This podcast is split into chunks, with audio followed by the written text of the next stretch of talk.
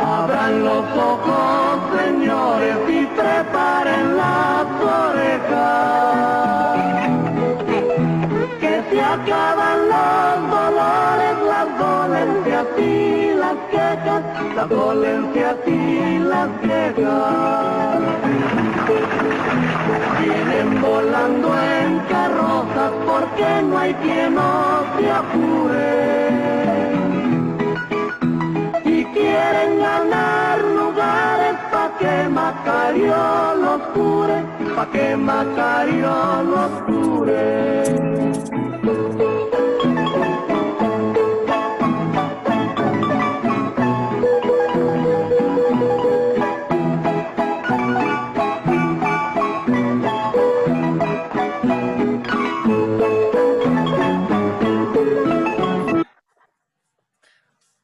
Hola, Lucha. Hola, Ferchi, ¿cómo estás? Bien, bien, ¿y tú? ¿Cómo andamos? Bien, gracias, aquí, un bello día de muertos. Así es, hoy todos están descansando en su casa desde hace 6 meses. Sí, güey. Sí. Ha estado muy cabrón, ¿no? Sí, muy cañón. Pero bueno, ya hay que seguir, ¿no? O sea, estamos vivos, los muertos... Pues llegamos ya hasta noviembre, ya es mucho. Sí, ya es mucho. Esperemos llegar a enero, ¿no? Esperemos. Sí. Bueno, acabamos de escuchar un bello tema. Ah, sí, lo que van a decir, no mames, ¿qué pedo con eso? Sí, güey. No, Ay, tenemos una llamada del público. Ah, sí. No, ya les colgué. Ay, no. Ya les colgué. Hola. ¿Ya? Ya, tú sí. Hola, pues, sí. Son los de la cárcel, güey. Sí. Esta canción que acabo de escuchar es una especie de corrido que sale en la película de Macario, que es la película pues de la que vamos a estar hablando hoy, ¿no? Hoy, lunes 2 de noviembre. Así es. Y, pues nada, háblanos de esta película, Lucha. Bueno, viene, pues, Macario es una película que está basada en un libro que se llama Macario, que lo escribió B. Traven. Este libro es como un tipo cuento y la historia es sobre Macario, que es un como indígena campesino que vive en la región de Tasco, aquí en México, en el estado de Guerrero. Sí, ¿no? Es Guerrero. Sí, güey. Tasco, Guerrero. Sí, bueno. Saludos a los de Guerrero. Ahora Cocho, no es cierto. ¿Qué pasa? Bueno, entonces este libro está basado es un cuento muy pequeño en realidad, o sea, ha de tener máximo 100 páginas.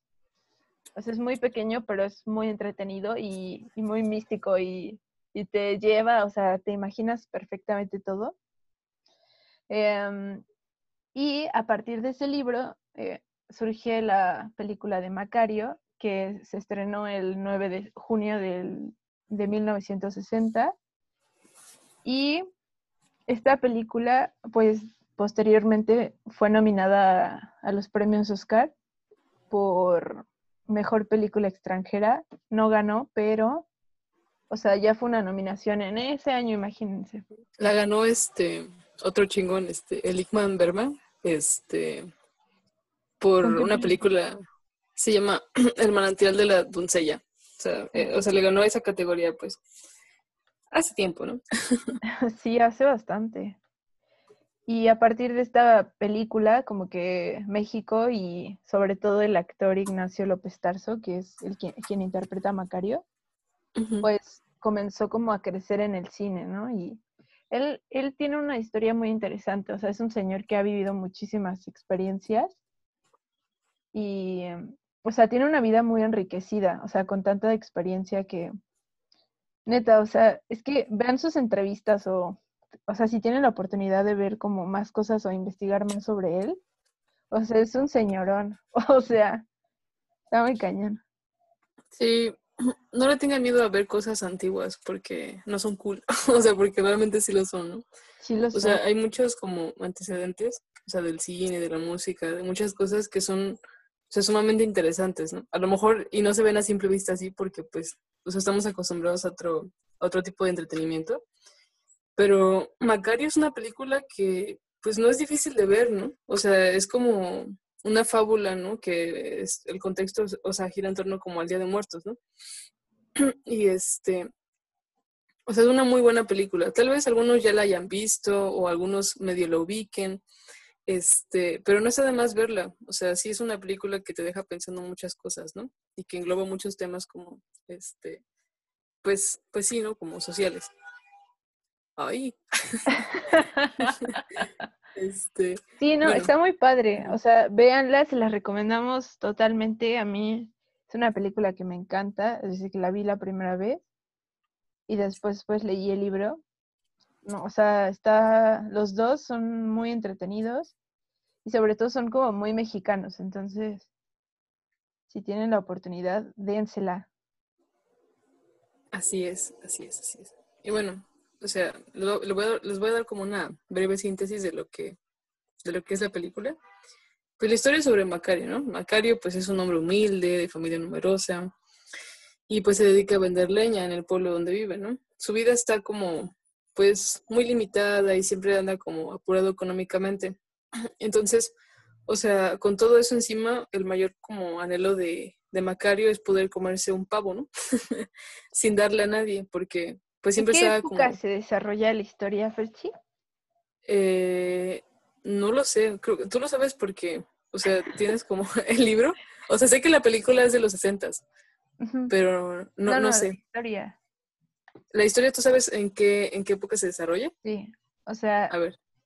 O sea, para que entiendan como los personajes, o sea, la historia se desarrolla en la época de la Nueva España, más o menos en el siglo XVIII, 1700, en donde era un México como, sí, o sea, que estaba regido por virreyes, habían muchas mezclas o pocas todavía de indígenas con españoles, era una época como de hacendados y todo esto como, sí, o sea, muy marcado como ese mestizaje.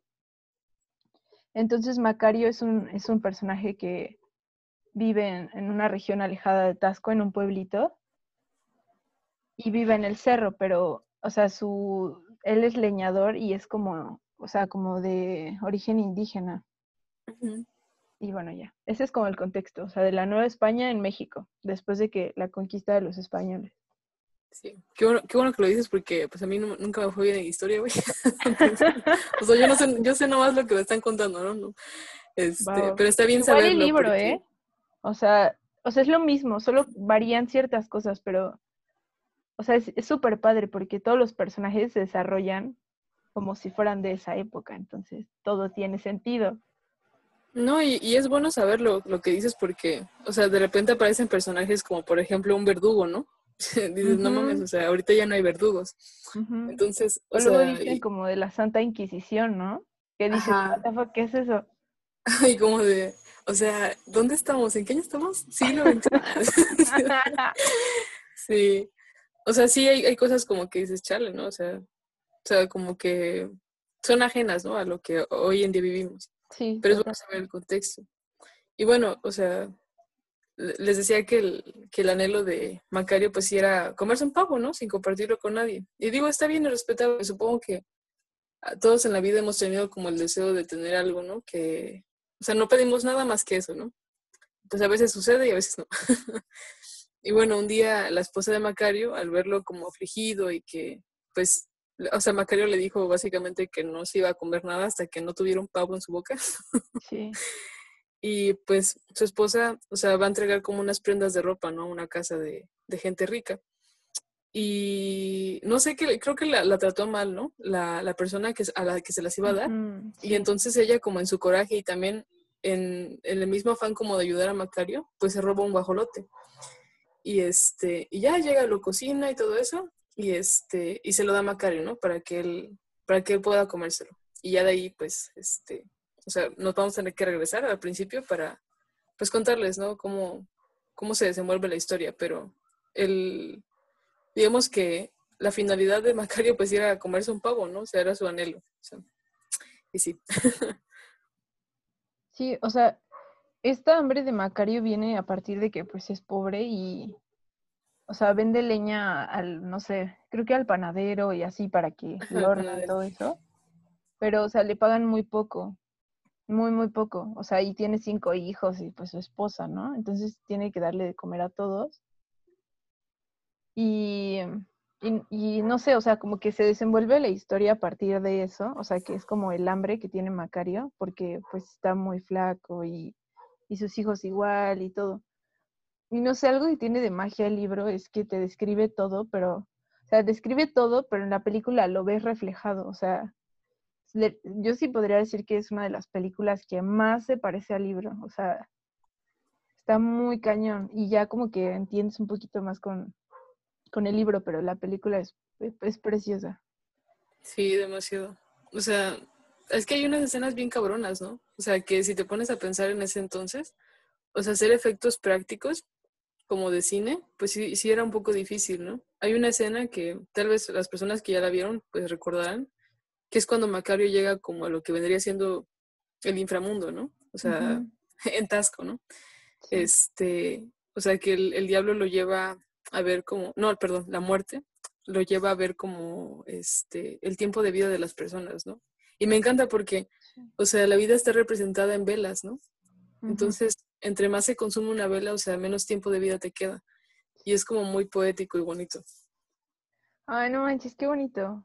Porque también si se ponen a pensar literalmente en esa época de la Nueva España, o sea, no había luz, entonces las velas eran como lo que se usaba, no sé, es como curioso. Sí, es muy bonito. Aunque todo tiene sentido. Uh-huh. Y bueno, así de que, bueno, continúa. Bueno, les contamos como, o sea, ¿tú quieres contar el inicio de la película?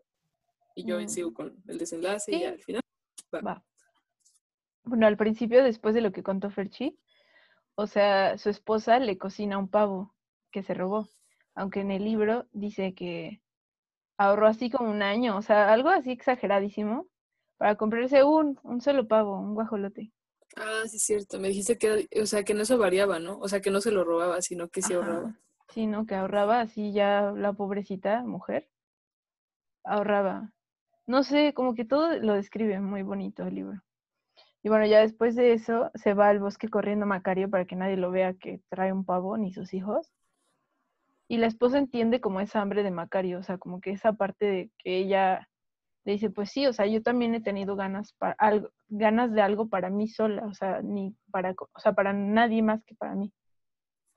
Y ya, ¿no? Se va corriendo Macario en el bosque. Y en eso se encuentra a un personaje. A un hombre vestido de charro. A un charro con sus espuelas de plata y su pantalón con oro. O sea, con monedas de oro y así, ¿no? Con charro. Y ustedes, si nos escuchan de otro país, o sea, dirán como, ay, ¿eso qué, no? Pero el charro muchas veces... Órale, qué raro. Ah, chido. O sea, el charro en México, muchas veces sabemos que si se te aparece un charro negro en la noche, ya valiste madre. Sí, o sea, es el diablo, ¿no? Es el diablo, sí. Exacto. O sí. Sea, lo tenemos muy representado en México como la figura del diablo. Uh-huh. Charro negro, así con sus espuelas, tal vez en un caballo negro también. Y bueno, sí. Le dice así como, invítame un cachito, invítame una alita, ¿no? Aunque sea, y te doy mis espuelas de plata, o sea, sus botas de plata. Y dice, ¿yo para qué quiero eso? O sea, ni caballo tengo. Y dice, no, a ver, te doy estas monedas de oro que traigo en el pantalón. Y le dice Macario, ¿y yo para qué quiero eso? O sea, en cuanto llegue al pueblo a comprar o a cambiar, O sea, me van a cortar la mano por ratero. Y ya así el diablo se va, ¿no? O sea, y después Macario pues dice, ¿qué onda? Aquí hay gente rara. Entonces se va corriendo otra vez. Pobrecito. Se encuentra a un vato vestido así como con túnica y con cabello largo. Bueno, ni tan vato, ¿eh? Ni tan vato. Bueno, un don ya, avanzado de edad. Ajá, un anciano. Y le dice, oh, tú, alma caritativa, convídame un poquito, ¿no? Algo así. Y Macario le dice, discúlpame, o sea, tú eres dueño de todo lo que conocemos, de mí incluso, pero no te quiero dar y yo sé que tú me puedes perdonar por eso. Discúlpame, pero estás bien pendejo. No te voy a dar nada. Y ya cuando voltea a Macario ya no estaba. Y esa figura está representada pues como Dios, ¿no? O sea, pero lo curioso de esto es que no lo dice, o sea, como que Macario lo entiende. Ajá, es curioso. O sea, no dice, hola, soy Dios, o el otro dice, hola, soy el diablo. Soy el diablo vestido de charro negro. O sea, como que Macario lo asume y porque lo es, o sea, como que sí es real. Ajá, y no le extraña verlos, o sea, como que... Ajá, no se va como... corriendo, oh Dios, o sea, se queda ahí con ellos platicando. Uh-huh. Como cualquier persona. O sea, vas casual en el bosque y te encuentras un charro, ¿no? Ay, qué normal. Sí. Sí. Y bueno, y finalmente sigue, o sea, dice como, ay, aquí hay gente rara. Y ya se va otra vez. Y ya se queda como en una cuevita y llega alguien como... O sea, llega como...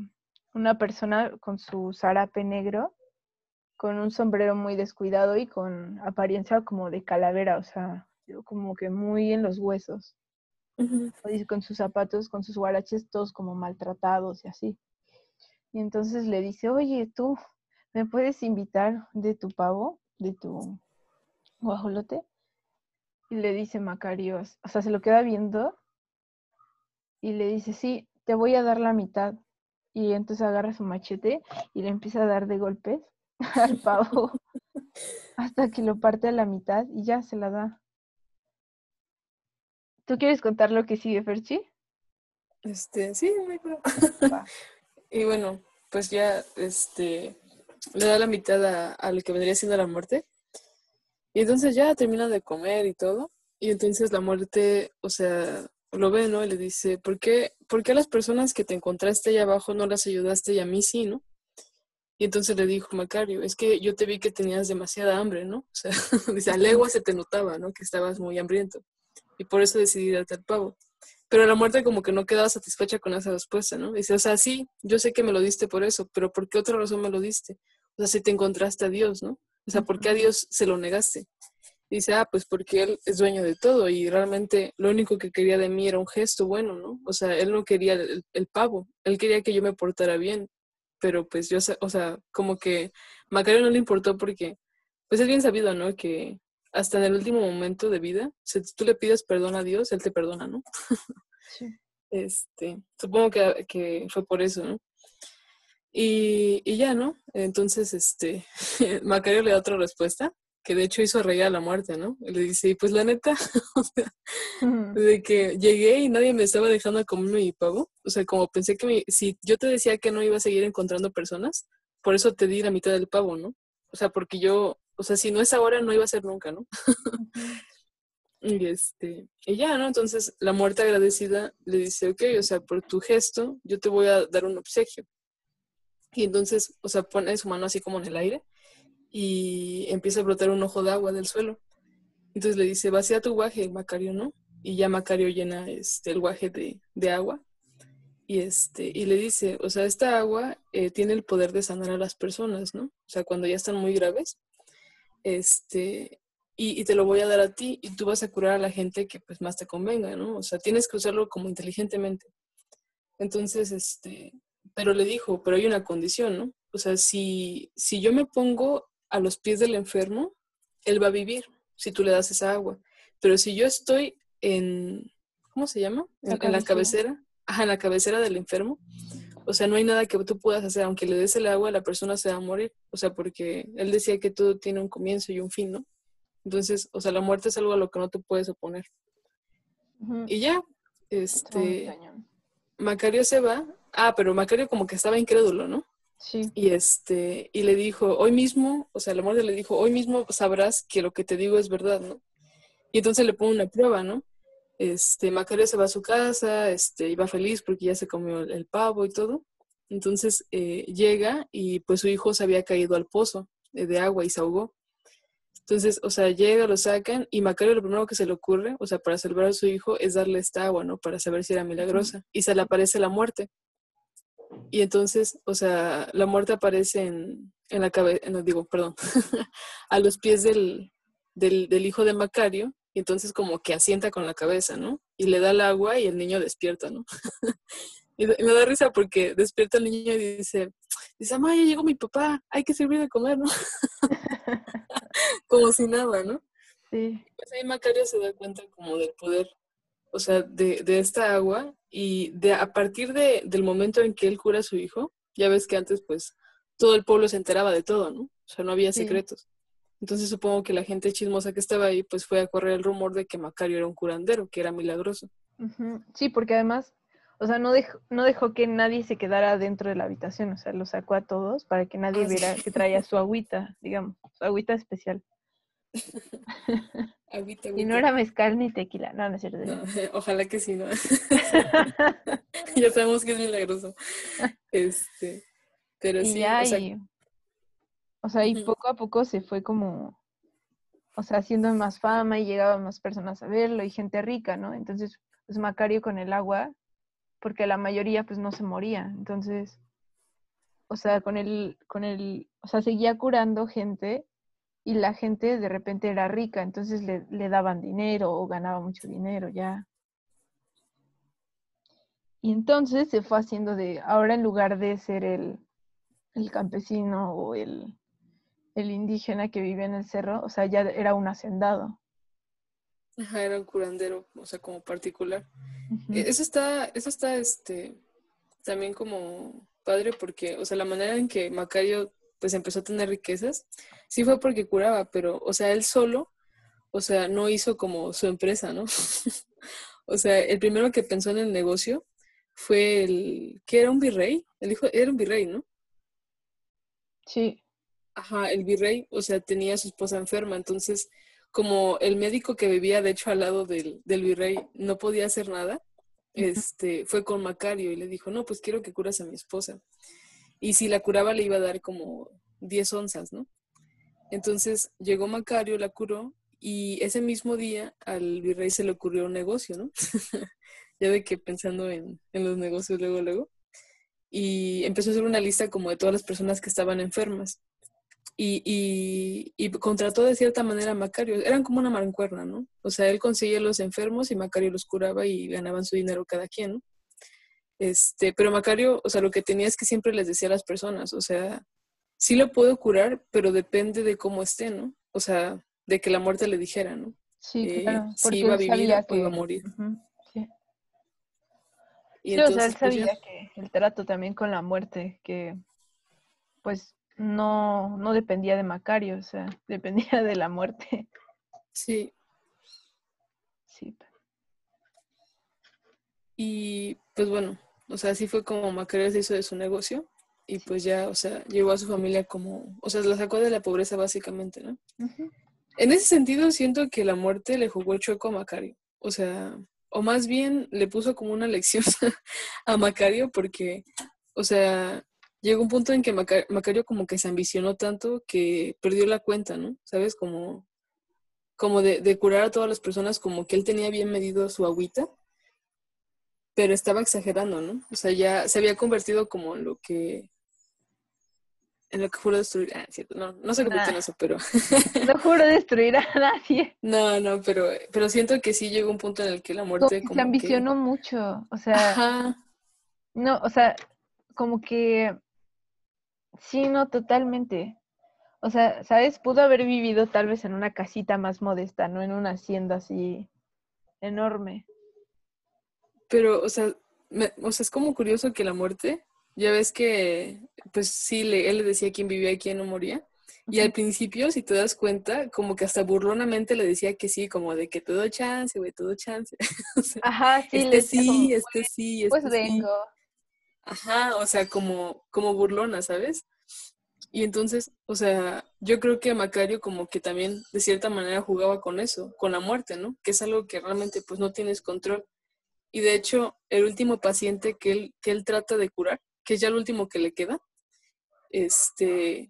o sea, la muerte le dice que no, era un niño chiquito, ¿no? Era hijo de un rey, algo así. De un virrey, sí. Ajá, de un virrey. Y entonces él como que trata de mover la cama, o sea, le da un chingo de vueltas para que la muerte no se ponga en su cabecera, ¿no? Y es como de, no, Macario, o sea, yo te dije que si yo me ponía en la cabecera no había nada que hacer. O sea, y Macario no lo entendía, Macario estaba como de, no, es que déjame curarlo porque si no me van a matar y así, ¿no?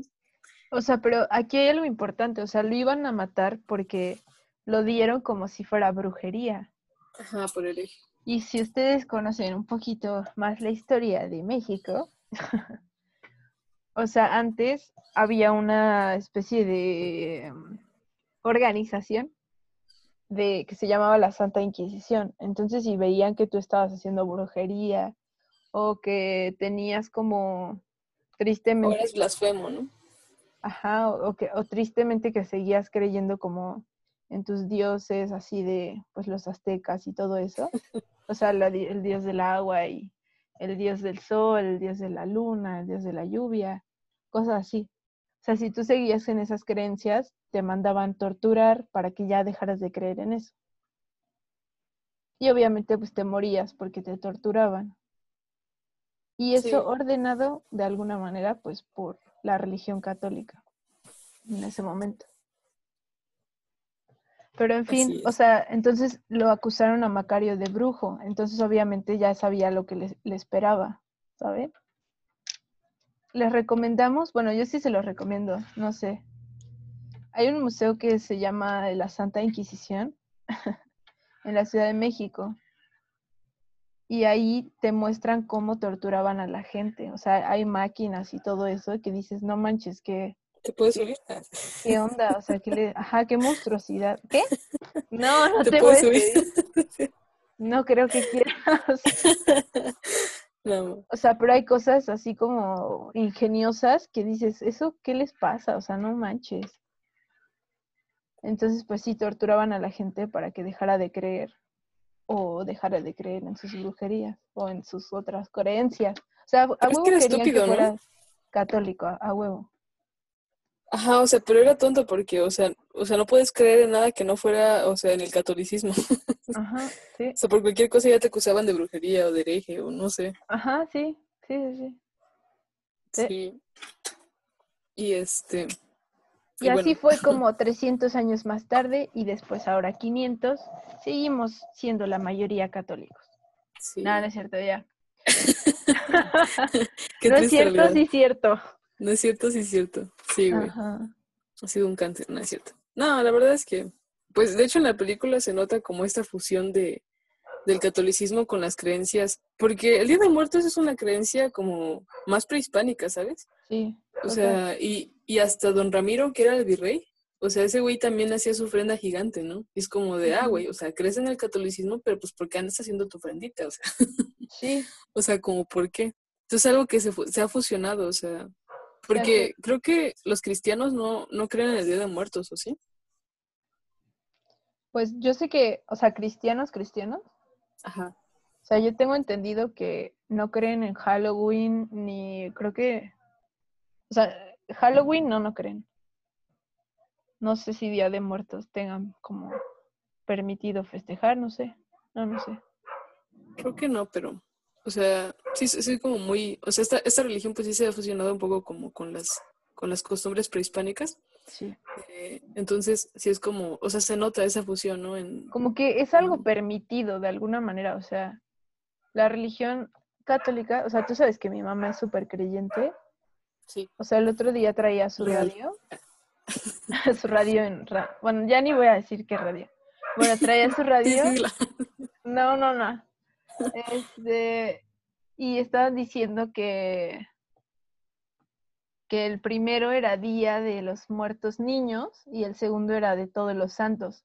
O sea, como que lo ven de una manera que no parezca como prehispánica, pero en realidad lo es. O sea, eso del Mixtlán y todo eso de que vienen los difuntos. O sea, el catolicismo no piensa eso.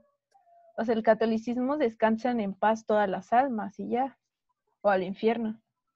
No van a venir a visitarte, ¿me explico? Uh-huh. O sea, lo único que comparten, yo creo que sería como de que si hay un lugar a donde llegas, o sea, como de, pues si te mueres así católico, pues llegas, o sea, supuestamente al paraíso, ¿no? Depende de lo que hayas hecho. Sí. Y, o sea... Pórtense bien, niños, no solo pórtense bien. No, es cierto. No van a terminar por ahí. Y, o sea, con el Día de Muertos, pues, o sea, la gente llega al Mictlán, ¿no? O sea, que es como el mundo de los muertos. O sea, existe un mundo, ¿no? O sea, tal vez no terrenal, pero es un mundo, ¿no? Y eso está padre. Yo creo que por eso es como permisivo. Igual habría como que investigar más sobre ese tema. Uh-huh. O sea, es la interpretación que nosotros tenemos, ¿no? O sea, sí. no estamos diciendo que sea verídico, pero... pero sí, o sea, sí. Ajá. Sí, o sea, el Día de Muertos en sí. De hecho, o sea, que ese es como el tema un poco de la película. Porque al principio dice, Día de Muertos tal en México y todo eso, ¿no? Ajá, es en conmemoración. Ajá, sí. O sea, en sí el Día de Muertos en México se celebra el 1 y el 2 de noviembre. Y es una festividad para celebrar a tus difuntos, las personas que quisiste, que ya se murieron. Y tú les pones un altar para que te vengan a visitar con cosas que les gustan, como uh-huh. tequila. Y es muy diferente en cada región de México. O sea, sí, aquí muy diferente. En Ocotepec. Uh-huh. O sea, lo que hacen es, hacen su ofrenda y ponen como una representación del cuerpo. O sea, sí, literal. O sea, como si hubiera un cuerpo en el altar. O sea, como con ropa y todo. Le ponen sombreritos así. O sea, lo ponen acostado como en una mesa y al lado todo, así un chingo de cosas, o sea, un chingo de comida. Pero demasiado. Y bueno, todo lo que lleva la ofrenda y así. Y en Ocotepec, pues tú puedes ir a visitar las casas de las personas que fallecieron. Y sobre todo los que ponen ofrenda y los que invitan comida así a toda la gente que vaya, obviamente con respeto y ofreciendo una veladora. Ajá. O sea, es como un intercambio. Ajá. O sea, tú ofrendas al muerto y el muerto te ofrenda a ti. Sí, algo así. O sea, y es padre porque en otros lugares, pues, creo que en Morelia, no sé, tal vez tú sabes. O sea, que en lugar de poner, bueno, también ponen ofrenda en su casa, pero el mero Día de Muertos van al panteón a comer así en la tumba, a compartir ese momento con su difunto. En Veracruz creo que lo hacen así, creo. O sea, me parece que sí van, o sea, hasta el panteón y se llevan la comida y toda la familia está así. O sea, en cada tumba encuentras una familia, ¿no? Como, o sea, comiendo con un muerto. Sí, comiendo en la tumba, sí, con el muerto. Y está padre porque, o sea, yo creo que el Día de Muertos es como un paréntesis para... Porque muchas veces vivimos como inmersos en el día a día, ¿no? Y a veces no es que olvides a la gente que quisiste, ¿no? Que ya no está contigo, sino más bien que pues simplemente das por hecho que ya está muerto, ¿no? Y el Día de Muertos es como para recordar, ¿sabes? O sea, porque ha pasado, o sea, lo que dices tú, ¿no? De que en Ocotepec hacen este tipo de ofrendas grandes y uno se siente como, no sé, como nostálgico. Y es gente que realmente no conoces, pero entiendes como lo mucho que una persona tiene un énfasis en tu vida. O sea, aunque ya no esté, o sea, dejó como una marca, ¿no? O sea, de que... O sea, sí es algo muy bonito y creo que debería ser así. O sea, en México supongo que estamos muy conscientes de la muerte, ¿no? Incluso pareciera que no nos importa. Pero sí, o sea, lo que pasa es que aquí es como que el día, o sea, no importa quién se muera, o sea, tienes que hacer algo, ¿no? O sea, no puedes parar por la muerte. Finalmente, pues tenemos la creencia de que... Estamos muy conscientes. O sea, yo siento que la muerte es algo de lo que se tiene que hablar y que muchas veces ya está como de, ay, no, es que, no, o sea, como o sea, como esas creencias, o sea, es como de lo que se habla, de la muerte, o sea, porque a todos nos va a llegar. Entonces tenemos que aprovechar, o sea, los días que vivimos ahorita, porque nos vamos a morir. O sea, como que esa es la ideología de Día de Muertos, o sea, que hay que disfrutar en vida, pero también después de vida. No, o sea, que no sea algo raro. Como, que no sea algo triste, sino más bien como, o sea, una transición, ¿no? Uh-huh, sí. Y es curioso porque, o sea, también, y es que a mí sí me ha pasado, pero realmente no sé si tiene que ver con una explicación científica o algo. Uh-huh. El hecho de que, o sea, sí, ¿no? Por ejemplo, lo que decía Lulu, hay un día de ofrenda para todas las personas. O sea, el primero, bueno, vamos a empezar por el 28. El 28 es el Día de los Matados. Yo no entendía que era el Día de los Matados, ¿no? O sea, mi mamá me lo explicó, o sea, es el día de la gente que fue asesinada o que murió en accidentes trágicos, ¿no? Uh-huh. Ese día se les pone su ofrenda a ellos. El día 31 es... No, el día primero. Ajá, el día primero es para los niños chiquitos. O sea, para los bebés. Ajá, que se murieron, o sea, o... Sí, fallecieron bebés, ¿no? Gente muy, muy joven. Sí.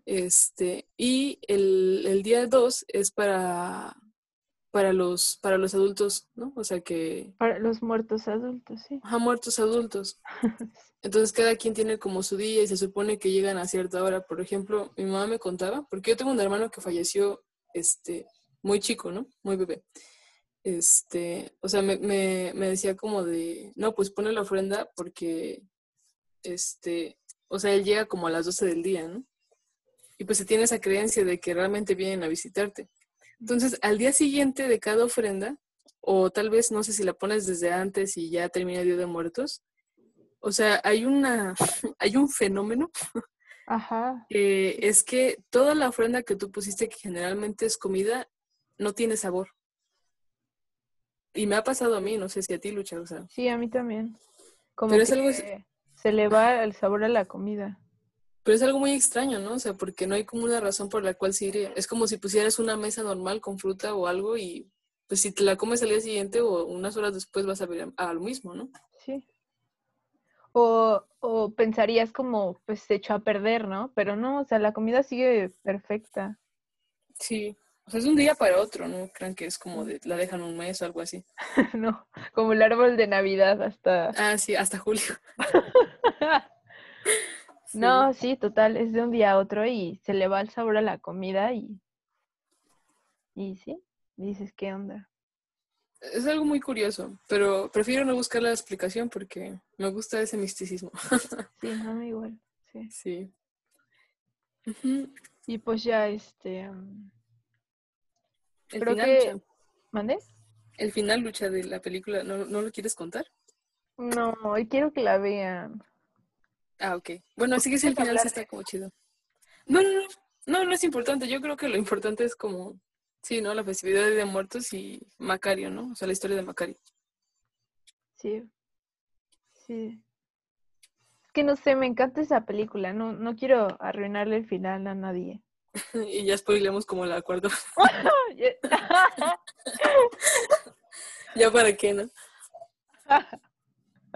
Sí, pero no es lo mismo explicarla que verla realmente, o sea, tiene cosas muy, muy interesantes. Sí. Algo que sí me gustaría mencionar es que, o sea, me gusta que desde el principio, o sea, una de las hijas de Macario siempre está chingue y chingue como si su papá se fuera a morir, pero, o sea, como inconscientemente, o sea, porque llega, por ejemplo, su mamá y pone una ofrenda para un familiar de ellos. Y entonces le dice la niña, ¿y para mi papá no vas a poner ofrenda? Entonces su mamá le dice, ah, no manches, sí es cierto. O sea, ¿a tu papá para qué, no? Si él está vivo. Y hay otra escena donde le compra una calaverita de azúcar a uno de sus hijos y se la muestra así a Macario en la cara y tiene el nombre de Macario. Y es como de Macario como chale, ¿no? Ajá. O sea, porque las calaveritas de azúcar, o sea, les ponen los nombres de las personas fallecidas, ¿no? Sí. Entonces sí es como, pero como que todo el tiempo. Pero también de las personas vivas. ¿Sí? Sí. Yo me acuerdo que... Ah, bueno, no sé. Según yo sí, ¿eh? O sea, que... O sea, sí se puede, ¿no? O sea, sí, según yo sí. Bueno, o sea, fue hipotético. Bueno, fue hipotético, pero sí se veía ahí la calaverita de Macario con sí. Su nombre. O sea, y es como que constantemente te está recordando como de que... Te vas a morir. O sea, que Macario se va a morir, ¿no? Sí, de Macario. Ese actor es... O sea, es siempre... Me gusta un buen. Sí. Me gusta un buen. O sea, me gusta como todo lo que ha vivido, ¿sabes? Es que vi una entrevista así súper fregona. Y tiene muchas experiencias, mucha riqueza en vivencias. Me gustaría algún día pasar. No por todo lo que él pasó, más bien. O sea, llegar a viejita y poder contar muchísimas cosas, ¿sabes? O sea, como que tuviste una vida llena de aventuras y así, ¿no? Sí. Como Luisito Comunica. Nada, es cierto. Ah, sí. Sí, tiene muchas cosas que contar, yo creo. Sí. Sí. Sí. ¿Quieres decir algo?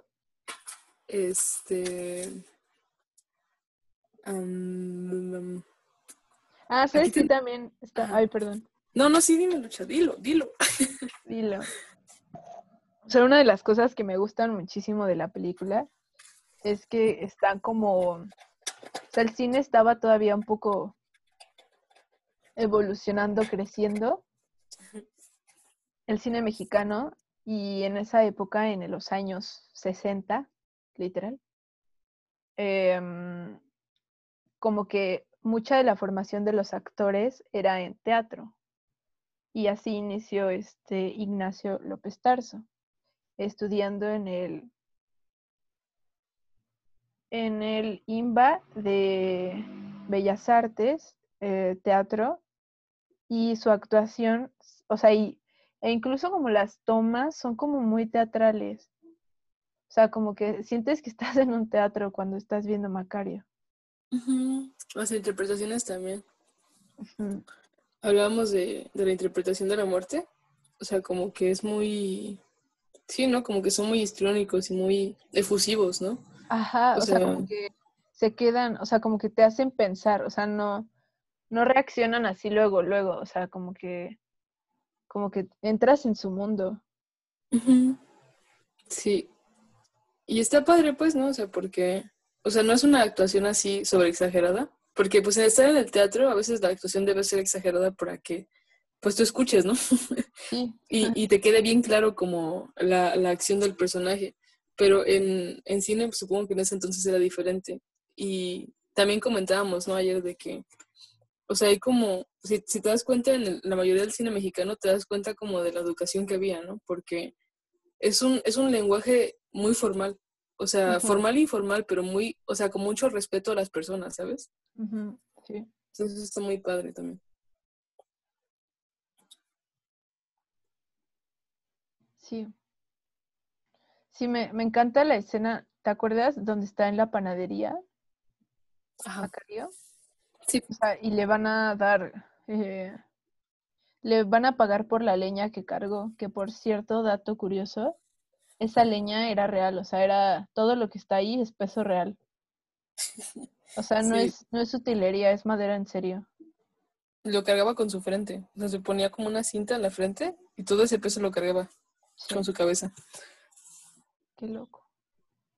Pero a lo que iba es que, o sea, no sé, como que la representación del hambre, lo ves ahí, o sea, hasta a mí se me hace agua la boca, o sea, de la cara que tenía Macario por el pavo que estaban ahí cocinando en la leña, o sea, y el jugo que le escurre, o sea, no sé, o sea, Macario se estaba muriendo de hambre, no, en serio. Sí, pobrecito, güey, o sea, estaba como muy desesperado, como que lo veía con mucha ilusión, ¿sabes?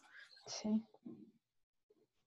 Y luego la criada ahí, atrás de que no, de que le gusta el pavo que cocinamos, y la otra, ¿cocinamos? Me suena mucho, ¿no? Ajá, que nos vamos a comer o algo así. Ajá. Y los que no sé qué, los que servimos, o sea, trabajamos, ¿no? Ajá. Ajá.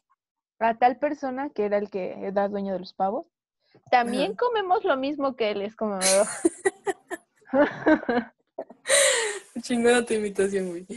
No sí. Sé, me da como cringe. Ese personaje me caga. Sí, a mí igual. Es un personaje secundario, pues, pero, o sea, sí es como cagante, pues. Sí, sí, total. Y sí.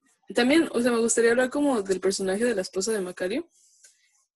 Porque siento que es un personaje, o sea, que es muy comprensiva, o sea, como que, si te das cuenta, la familia de Macario es como muy unida. O sea, no, o sea, en ningún momento, porque, no sé, supongo que antes en el cine, pues, sí se notaba un poco el machismo sobre la mujer. Uh-huh. Y creo que en esta película no es la excepción, ¿no? O sea, sí se nota, pero muy sutilmente.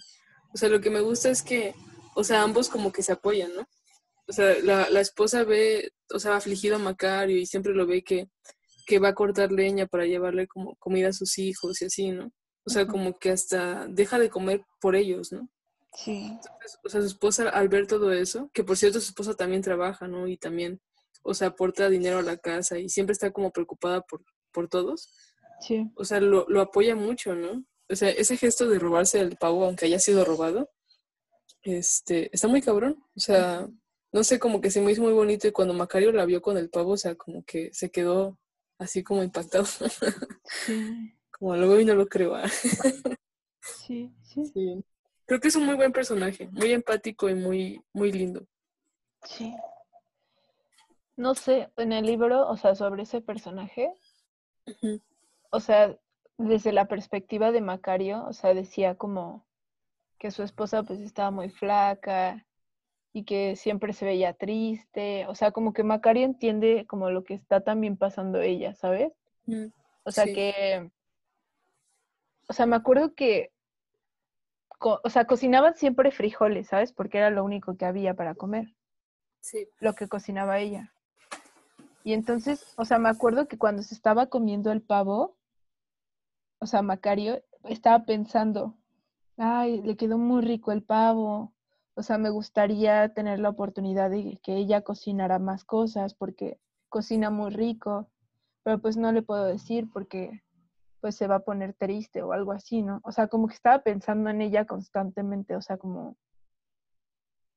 era consciente de la pobreza que ambos vivían, pero sí. No dejaba de verla, o sea, más bien hacía válido como el sentir de su esposa, no solo lo bloqueaba. Ajá, o sea, no era como un personaje, o sea, no era como la sombra de él, ¿no? Como que estaban como en una unión, o sea, muy bonita. Uh-huh, sí. De hecho... de las botellitas estas de agua que él hizo, o sea, él fue muy considerado, ¿no? Porque tenía un conteo, ¿no? Creo que al final le quedaban como unas 5 y entonces guardó una y se la dio a su esposa y le dijo, ten, guarda esto, esta es nuestra salud, ¿no? Uh-huh. O sea, como que no solamente pensaba en curar a los demás, sino también como de, si algo llega a pasar, al menos tengo esto seguro, ¿no? Para curar a mis hijos o a mi esposa. Entonces la guardó ella y eso me hace como un gesto bien bonito.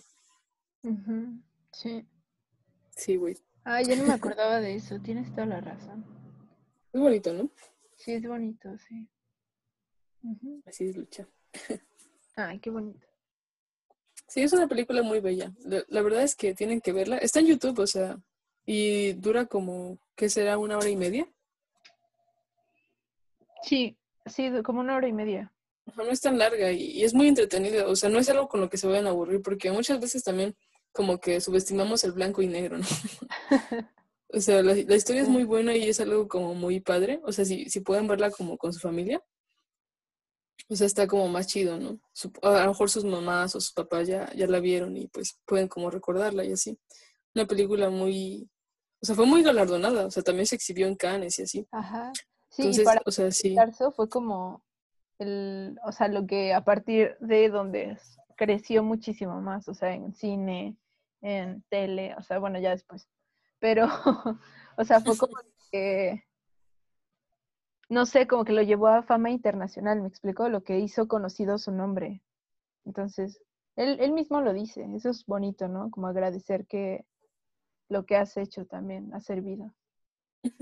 Sí, de hecho, Macario, o sea, por mención... Él ganó un premio Golden Gate como mejor actor del Festival de Cine de San Francisco en California, ¿no? Entonces, o sea, sí, o sea, fue una película como muy impactante, ¿no? También algo que está padre es la fotografía, o sea, y la escenografía también, o sea, es como, O sea, es muy bonita, o sea, ver como el pueblo... De por sí Taxco es muy bonito, ahorita, aunque ya hayan pasado un chingo de años. Ah, si tú vas a Taxco, todo está impecable, ¿no? Supongo que antes era todavía más bonito. Y bueno, la fotografía es de Gabriel Figueroa. Él es o sea, era un excelente fotógrafo, ¿no? O sea, trabajó para películas como La Perla, Pedro Páramo, casi la mayoría de la época del cine de oro. Entonces sí, o sea, es una muy buena película, o sea, de verdad, en todos los aspectos. Yo la recomiendo así al 100. Secundo tu emoción. Te apoyo, ¿no? Sí. Sí, así es. Ay, sí, no, totalmente de acuerdo, Ferchi. Lo dijiste excelentísimo. Bueno. ¿Quieres agregar algo más? Pues simplemente que les deseo a todos un feliz Día de Muertos y celebren mucho a la gente que está con ustedes también y aprovechenla mucho. Sí, y valoren lo que tienen porque sí está muy cabrón no hacerlo, o sea, sí. hay gente muy, o sea, hay gente que no tiene el privilegio que a lo mejor, no sé, Lucha y yo, la gente que está escuchando esto tiene. O sea, hay muchas cosas que tal vez no valoramos en vida, ¿no? Y ya cuando sí la vemos muy cabrón, así de chale, ¿no? Uh-huh. Sí. No, pues sí. Sí, entonces valoran a las personas que tienen a su lado y también, o sea, valoran lo que tienen y disfruten, pues, de la vida, ¿no? Porque finalmente, como dicen en Macario, ¿no? O sea, pasamos más muertos que vivos, ¿no? Pasamos más tiempo muertos que vivos. Uh-huh. Sí. Y es verdad. Chon, chon, chon. Después haremos un podcast del Ultratumba después. Nada, ¿del qué? Y haremos un podcast ya cuando estemos en el otro mundo. Ah, sí. Se llamará el fonógrafo 2.0. Pues sí. ¿Tú quieres agregar algo más? No, ya es todo. Pues muchas gracias a todos por este 6º episodio de El Fonógrafo. Así es. Nos hemos saludado un poco, pero es porque pues también tenemos vida, ¿no? Entonces, sí, vamos a estar subiendo cosas y bueno, agradecemos mucho como a la gente que nos está escuchando porque luego nos agüitamos porque al principio no vemos como como que les interese. Ajá, pues decimos como, hay que cambiar de temas. Ajá, pero pues no, la verdad es que sí queremos hablar de cosas que a nosotros nos interesan, ¿no? Ya tal vez a ustedes les interesarán, ¿no? Y pues eso lo decidirán ustedes, ¿no? Sí. Pero, o sea, agradecemos como que nos hayan escuchado y así, que... O sea, porque han subido las reproducciones y de hecho, o sea, hace ratito le comenté a Lucha que... Porque tenemos una estadística, ¿no? De cuánta gente nos escucha, de dónde, de qué edad. Y pues nos dimos cuenta de que teníamos como un 4% en los escuchas que están en Estados Unidos y un 3% en España. Entonces, eso está muy padre. Así y que se agradece. Un beso y un abrazo a todos los que nos escuchan desde Estados Unidos y a los de España. Un saludo. Sí, tío. Sí. Y a Perú también les mandamos un saludo. Muchas gracias sí. Por escucharnos. A Colombia. Sí. También, los queremos mucho. Y ya, ¿no? Ya Canadá. Nada, no es cierto. Y sí, a México también, o sea, totalmente. Un saludo, celebren mucho. No podemos ir al Panteón esta vez, pero ya será pronto. Eso son mal. No, mal. De que ya cuando estemos muertos ya podemos ir al Panteón. ¡Ay, qué padre! Nada, es cierto. Sí, algún día iríamos ahí, ¿no? Pero... Sí. Bueno, nuestro cadáver. ¿Qué? Sí. Ay, sí. Ay. Sí, eso es real. Nos vamos a morir. Sí, es real. Seguro. Seguro. Uh-huh. Sí. Sí. Y bueno. Pues, ya estuvo. Muchas gracias. Muchas gracias por escucharnos y pues nos vemos el siguiente episodio con más temas macabrones. Ya pues no. Bueno, bye Perchi, gracias. Bye Lucha, adiós, nos vemos.